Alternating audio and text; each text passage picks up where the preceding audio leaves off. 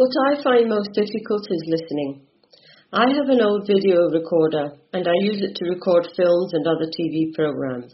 Then I watch it later, but I don't watch the film. No, I watch all the adverts that I recorded. Adverts are very good for learning English, I think. They're only short, maybe 30 seconds or a minute, so it's not too long, and they are repeated again and again, so you learn English quickly. The English in adverts is usually simple. They have a simple message. I love Harry Potter books. They are very interesting. In fact, I bought all of those books in English. They were very difficult for me, so I translated them into my language. It was a lot of work and my friends said I was crazy, but I enjoyed it. At the end of this, I had a huge vocabulary book full of new words and I look at those new words every day. I remember them and I try to use them when I'm speaking or writing in English. I use a very traditional method to help me improve my English. I write letters.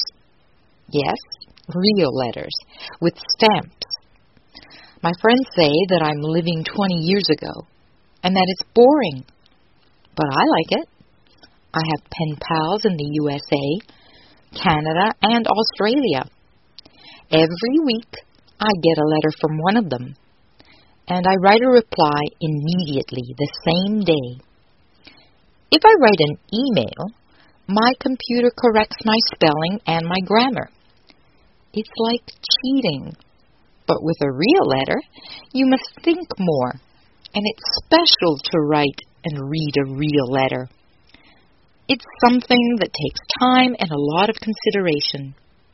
I love my letters, and I love my pen pals.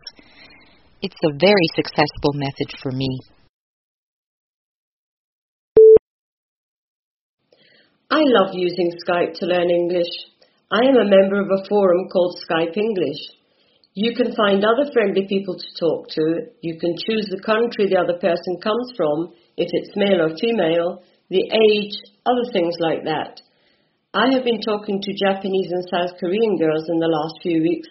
I find their accent easy to understand and they talk to me about their beautiful countries. You can also use a webcam if you want, but I don't do that. My house is always very untidy and I don't want anybody to see that.